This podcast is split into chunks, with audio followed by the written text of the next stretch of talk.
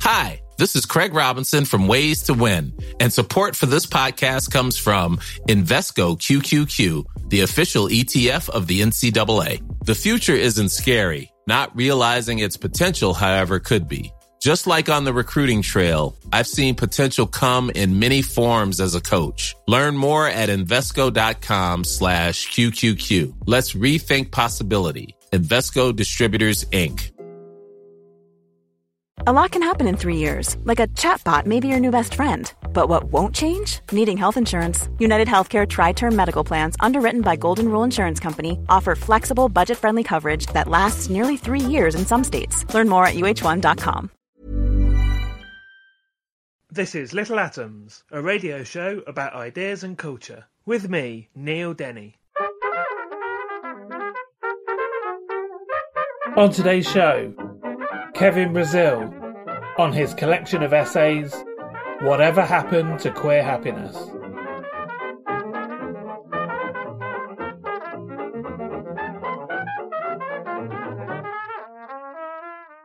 Kevin Brazil is a writer and critic based in London who grew up in County Wexford, Ireland.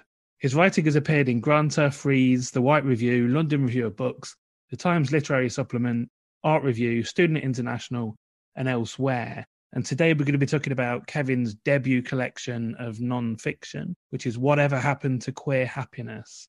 Kevin, welcome to Little Atoms. Thank you very much for having me. So, first of all, then, and, and it's basic, but you do do it in the book. So, and we'll talk about the history in a minute, but what does the term queer mean? Gosh, that is a question. Um, I think it means whatever people who identify with the term want to use it to mean. So I am very much about queer being something that enables people to do and achieve things politically or in terms of their self-expression around gender and sexuality. So it I think and that is what makes it I think so attractive to people. You know, it is it is a term through which ideas of gender and sexuality can be changed and usually for the better and the happier. But of course, that being said, it does lose its meaning if every if everything is queer, if everything is queer and nothing is queer, right? And it's definitely, I think, a word which means people are wanting to move away from inherited ideas of heterosexuality and normative, ultimately patriarchal ideas of of gender um, and sexuality. But you know, sometimes talking about it that way can make it feel kind of dry and theoretical and um, while I have so many amazing colleagues and there's so many amazing thinkers who write, you know, queer theory in that sense, I, um, you know, queer to me is not something abstract or historical or theoretical. Uh, you know, it's it's a it's a it's a way of living that comes with obviously some difficulties and sadness, but ultimately has made me very happy, and I wouldn't I wouldn't be anything other else. So I wanted to use the book to kind of both, yeah, both write about queerness in not as something theoretical or abstract, but as kind of lived experience. And while not taking away any of the difficulty that can come with that, ultimately to write about and reflect on the joy that it has has bring me to hopefully let others reflect on the joy it has brought to them. Well, at the risk of just staying theoretical for a moment, just just tell us something about the history of where it came from. Then, where it is reclamation. It's obviously a there has obviously been queer people throughout history but yeah. and we'll talk you know about definitions of you know the fact that there wasn't you know people called homosexual not that long ago but queer is obviously something that is even more of a of a new term. Where does the the theoretical idea come from? Yeah so the word queer begins to be reclaimed by uh, activists and, and artists and just you know people um, in the late 80s in in britain and america so, you know, there God, as early as as early as the 19th century, you have queer as a sort of derogatory word um, for people who step outside traditional gender norms. So, you know, effeminate men, masculine women. And when the sort of earliest gay and lesbian liberation movements begin to kick off in the 60s and 70s, the term that they reclaim is gay and lesbian. And in terms of gender, also being trans. But I think by the 80s, um, many activists began to see that, you know, solidifying identity into a whole set of new categories, gay and lesbian, kind of fixes down something that you might want to keep changing. You know, that you don't sort of want to stabilize a world where you can be everyone can be neatly divided into straight, gay, lesbian, cis, trans, you know, to have those things fixed. I think there maybe was a sense which I would share that gay or lesbian became slightly depoliticized identities uh, in the 80s. So queer then begins to be reclaimed by activists as a much more all-encompassing term for anyone who who is rebelling against kind of norms of gender and sexuality and also kind of a much more inherently political one and you know a really good example of this in in britain is someone i i write about derek jarman who who i adore and you know in the 80s was the first uh, mainstream public figure in britain to say that they were living with hiv and in, in his diaries which are some of my favorite books you know he he writes about you know i don't i don't i don't care about being gay. Queer is what i am. And and that is and that is what i want to be understood as. So that's kind of where the term kind of yeah picks up its current meaning from that moment in the late 80s and 90s onwards we're going to come back to, to Jarman a bit later on, but the reason I started off with all this theoretical stuff is because I, I, wanted to get first of all into into the essay in the book called uh, "The Queer Uses of Art," where you you posit the idea of whether a a queer museum could exist, and this raises that question and that I just sort of hinted at that there's a sort of weird dichotomy for queer people in that there has always been queer people throughout history but it's only relatively recently that they have had a way to describe themselves in the world isn't it? Yeah yeah. I think i think maybe how i would phrase it would be there have always been people who are what we today call queer uh, but queer has only recently become the collective term for that. And i would maybe also think a little bit about queer ultimately comes from a sort of you know english speaking world way of thinking about things um, and there's also so many other ways to you know think about gender and sexuality as well one of the you know uh, i guess some examples i point out in the essay um, oh i think it is the queer uses of art actually too about you know uh, indigenous communities in america for example have whole other ways of conceptualizing it that have that have always existed and now we just relate them to queer also. So I would kind of maybe think about yeah, historically as well as across across geography and culture. And yeah, and there there is an interesting interesting paradox that you know what I think for me and and I think many of the queer artists and writers that I admire, you know, queerness is a way to always be sort of rebelling and inventing and, and rethinking your sexual desire and your pleasure. And there's a joy in it being undefined and open to change. But you know as soon as you begin to pin it down too much that capacity to change might might shift so it's a paradox but it's one i quite enjoy. It's it's you know you it's i guess you got to lean into these contradictions and then write from them and see what comes out of it. There's obviously exhibitions of outwardly queer artists and have been you know for for years now but what you're talking about here about the concept of a of a queer museum is different. So what do you mean by it?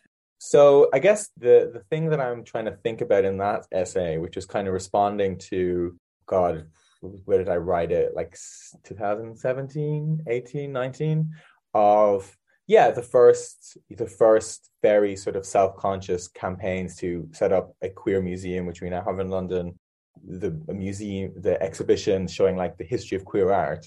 I guess what they're trying to do in those museums, yeah, is to sort of provide ultimately a kind of fixed heritage and a fixed history uh, for people today who identify with the term queer. And that's obviously amazing. You know, I didn't grow up with that, and um, it, it's it's such a beautiful thing to have.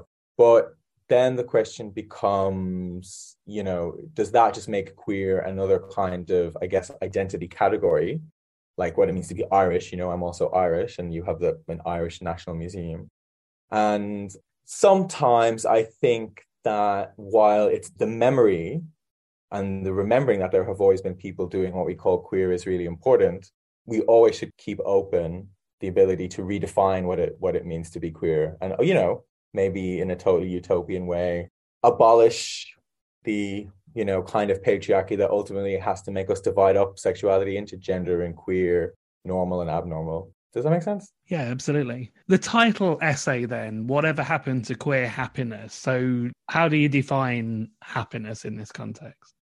Well, uh, it took me all the whole book to uh, figure it out. I think the short and simple answer is for me, queer happiness is the kind of relationships and communal lives you can build with other people. And again, that's not meant to be a particularly theoretical or generalizable or abstract claim. It is, I guess, just a reflection on, yeah, what aspects of my queer life have made me the happiest. And also without being without making that too, you know, autobiographical and, and introverted. When I look at queer figures from the past and the present, you know, what is it about them that inspires me to also be happy? And I think it is that sense of, yeah, queerness as plugging you into a particular kind of collective life.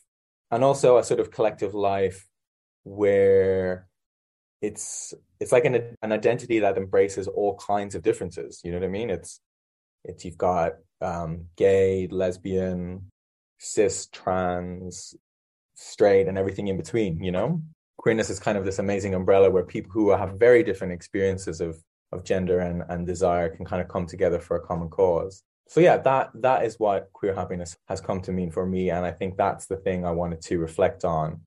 You know, to think of queerness less as a sort of individual identity, to to kind of look at stories that are less about an, an individual, but a kind of, you know, collective and shared experience.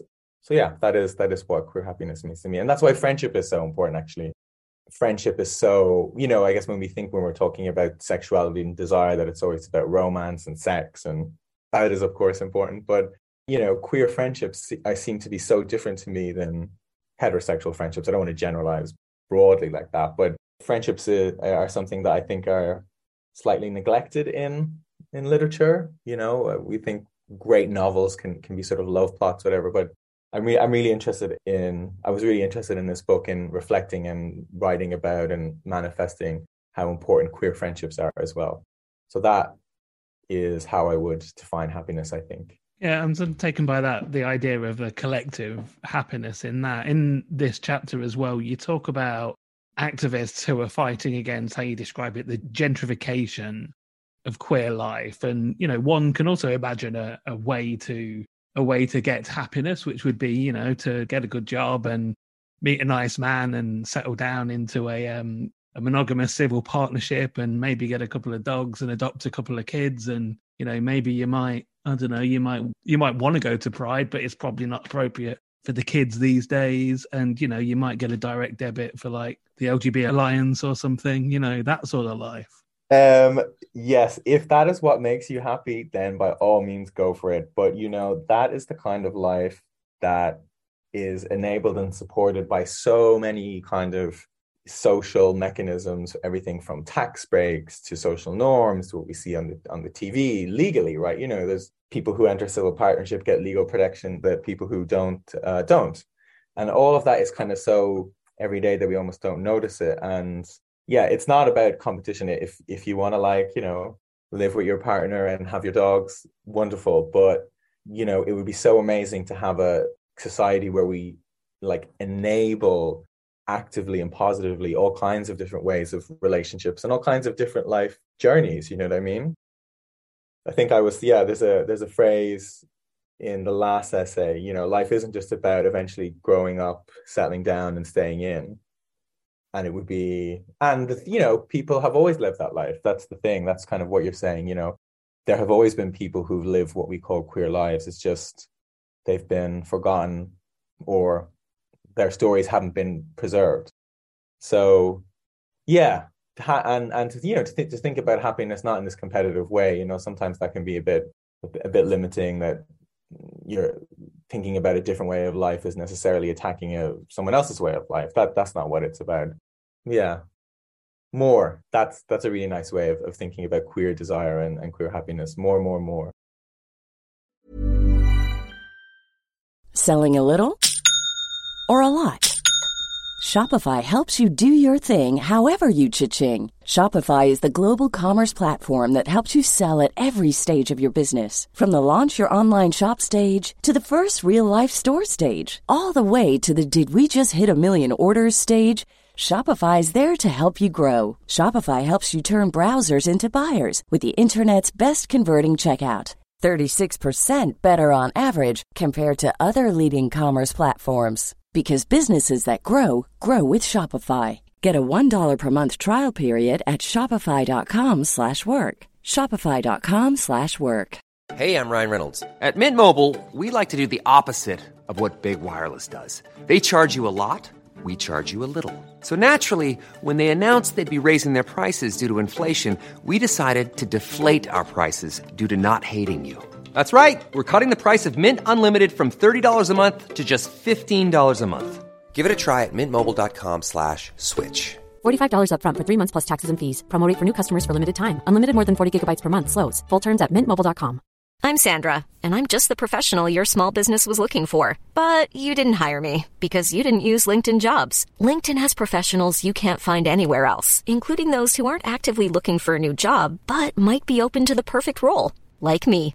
In a given month, over 70% of LinkedIn users don't visit other leading job sites. So if you're not looking on LinkedIn, you'll miss out on great candidates like Sandra. Start hiring professionals like a professional. Post your free job on linkedin.com/people today.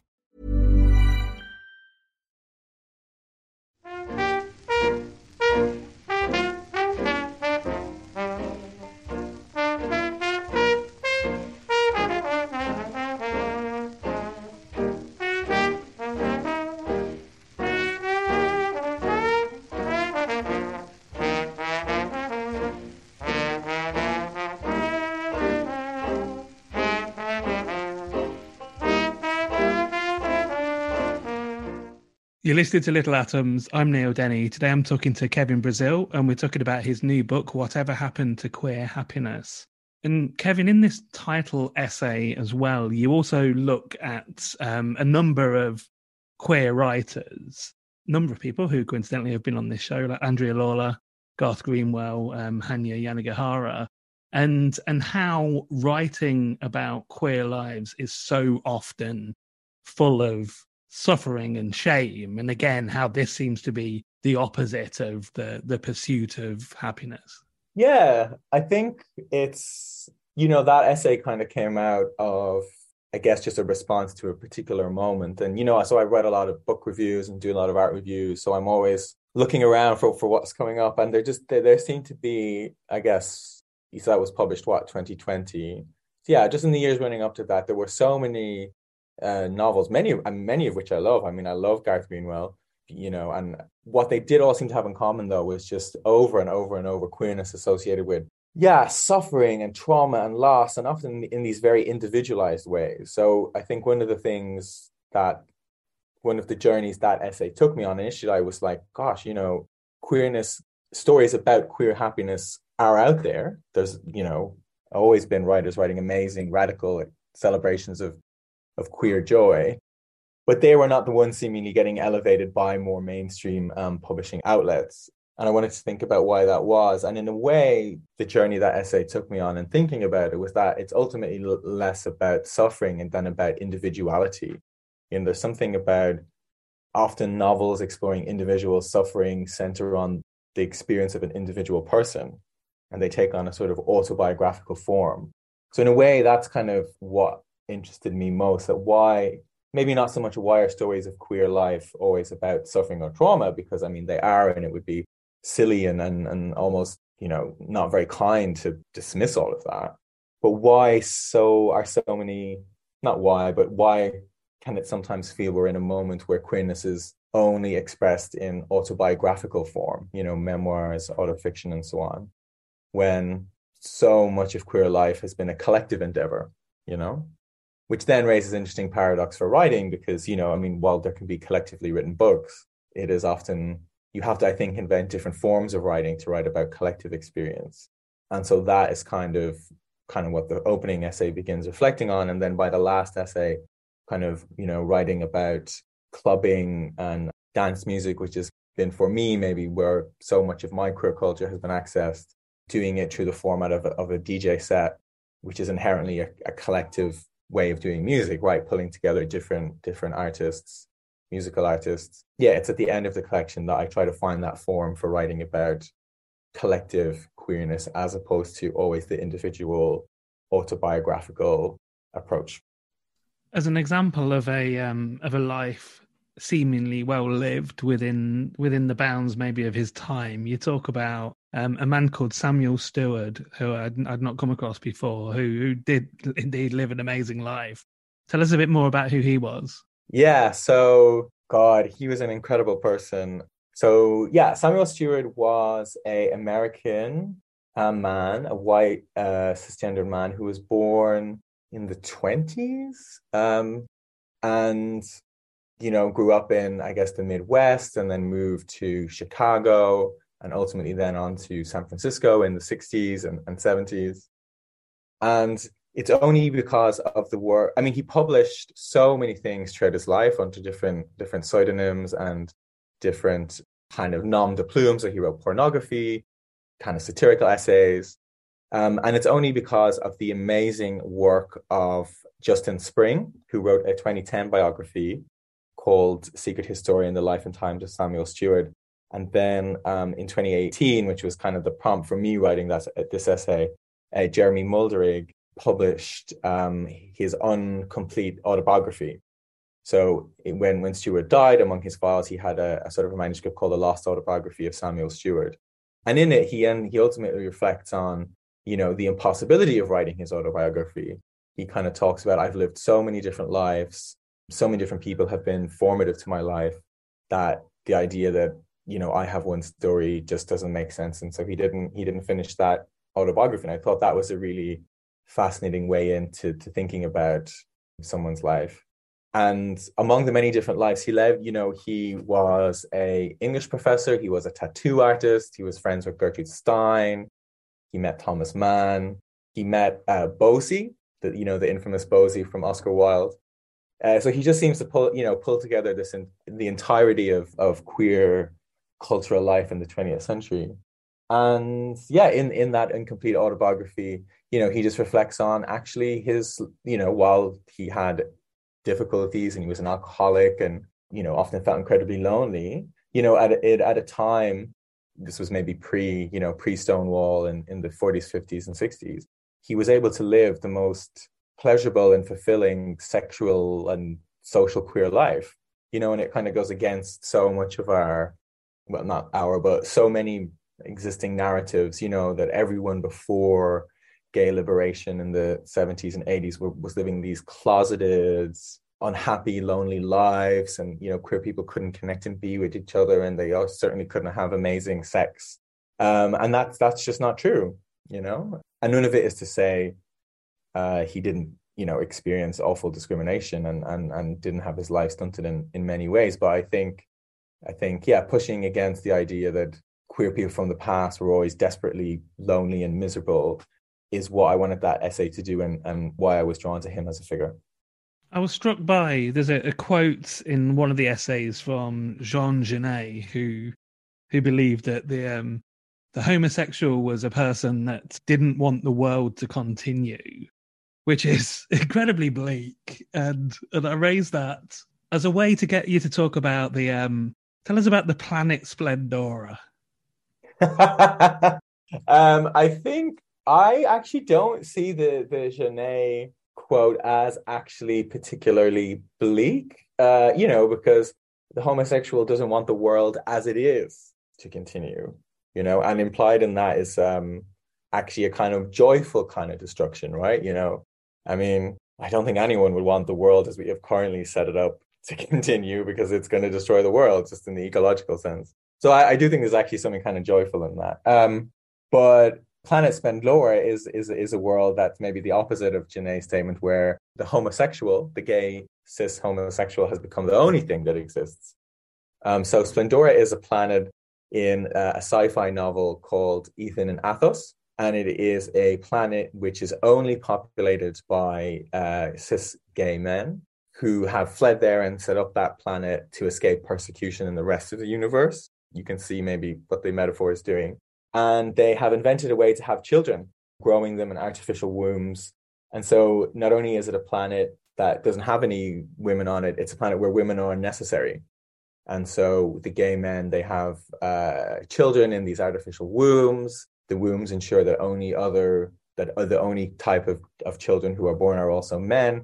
And that these men are also gay. And that, while maybe there have been times in my life where that would have seemed like paradise, the novel is an amazing way to explore how actually that is kind of you know, uh, not the utopia it might seem, because you know it ultimately relies upon the exploitation of women. So as the kind of novel unfolds, it turns out that you, they have to go and steal eggs from women across the universe, like every couple hundred of years, and it raises all the kind of ambiguities of: Do you really want a world where only people like you exist? You know, and I think, yeah, kind of going back to what I said before, what I love about queerness as a term of identification is that all kinds of differences can come together under the same identity. So the idea of a planet with only other cis gay men is a nightmare. And that is that is what that novel shows. To finish it off then, let's talk about another weird kind of paradise. There's a, a really beautiful personal essay, as you mentioned at the beginning, about Derek Jarman, about Dungeness, the place that he um, ended up living out his life. Um, so tell us something about what. Let's finish off talking about what Jarman meant to you then personally. Gosh, uh, so I moved. What when did I move to Britain? I moved to Britain in 2010. So from Ireland, and I moved to London in 2016.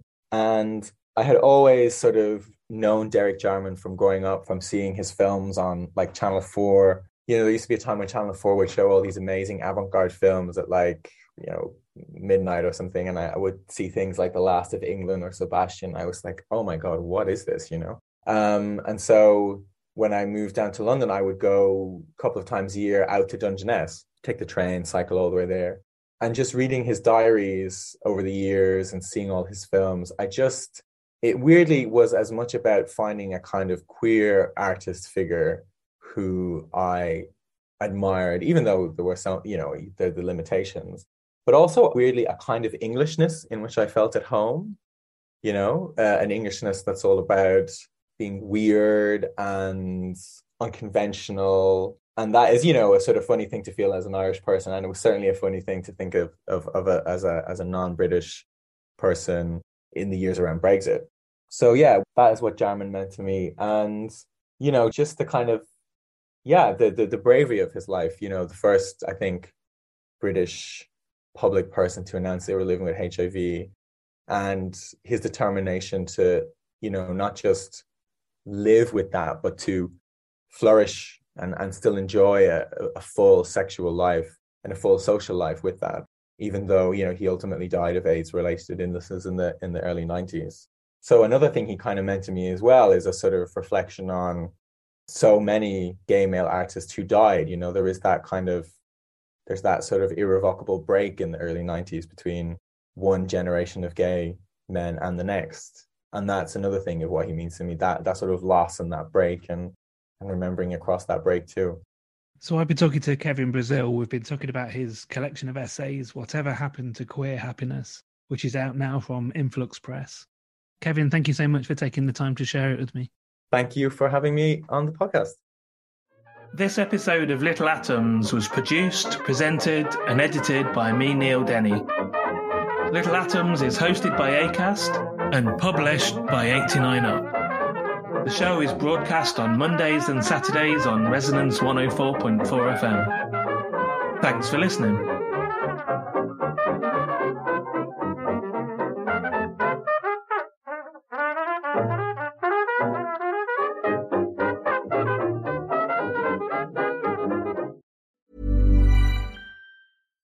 Hi, I'm Daniel, founder of Pretty Litter. Cats and cat owners deserve better than any old fashioned litter. That's why I teamed up with scientists and veterinarians to create Pretty Litter. Its innovative crystal formula has superior odor control and weighs up to 80% less than clay litter.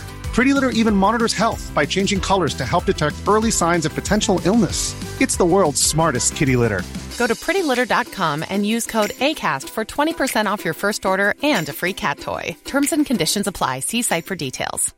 Hey, it's Paige DeSorbo from Giggly Squad. High quality fashion without the price tag? Say hello to Quince. I'm snagging high end essentials like cozy cashmere sweaters, sleek leather jackets, fine jewelry, and so much more. With Quince being 50 to 80% less than similar brands And they partner with factories that prioritize safe, ethical, and responsible manufacturing. I love that. Luxury quality within reach. Go to quince.com slash style to get free shipping and 365 day returns on your next order. Quince.com slash style.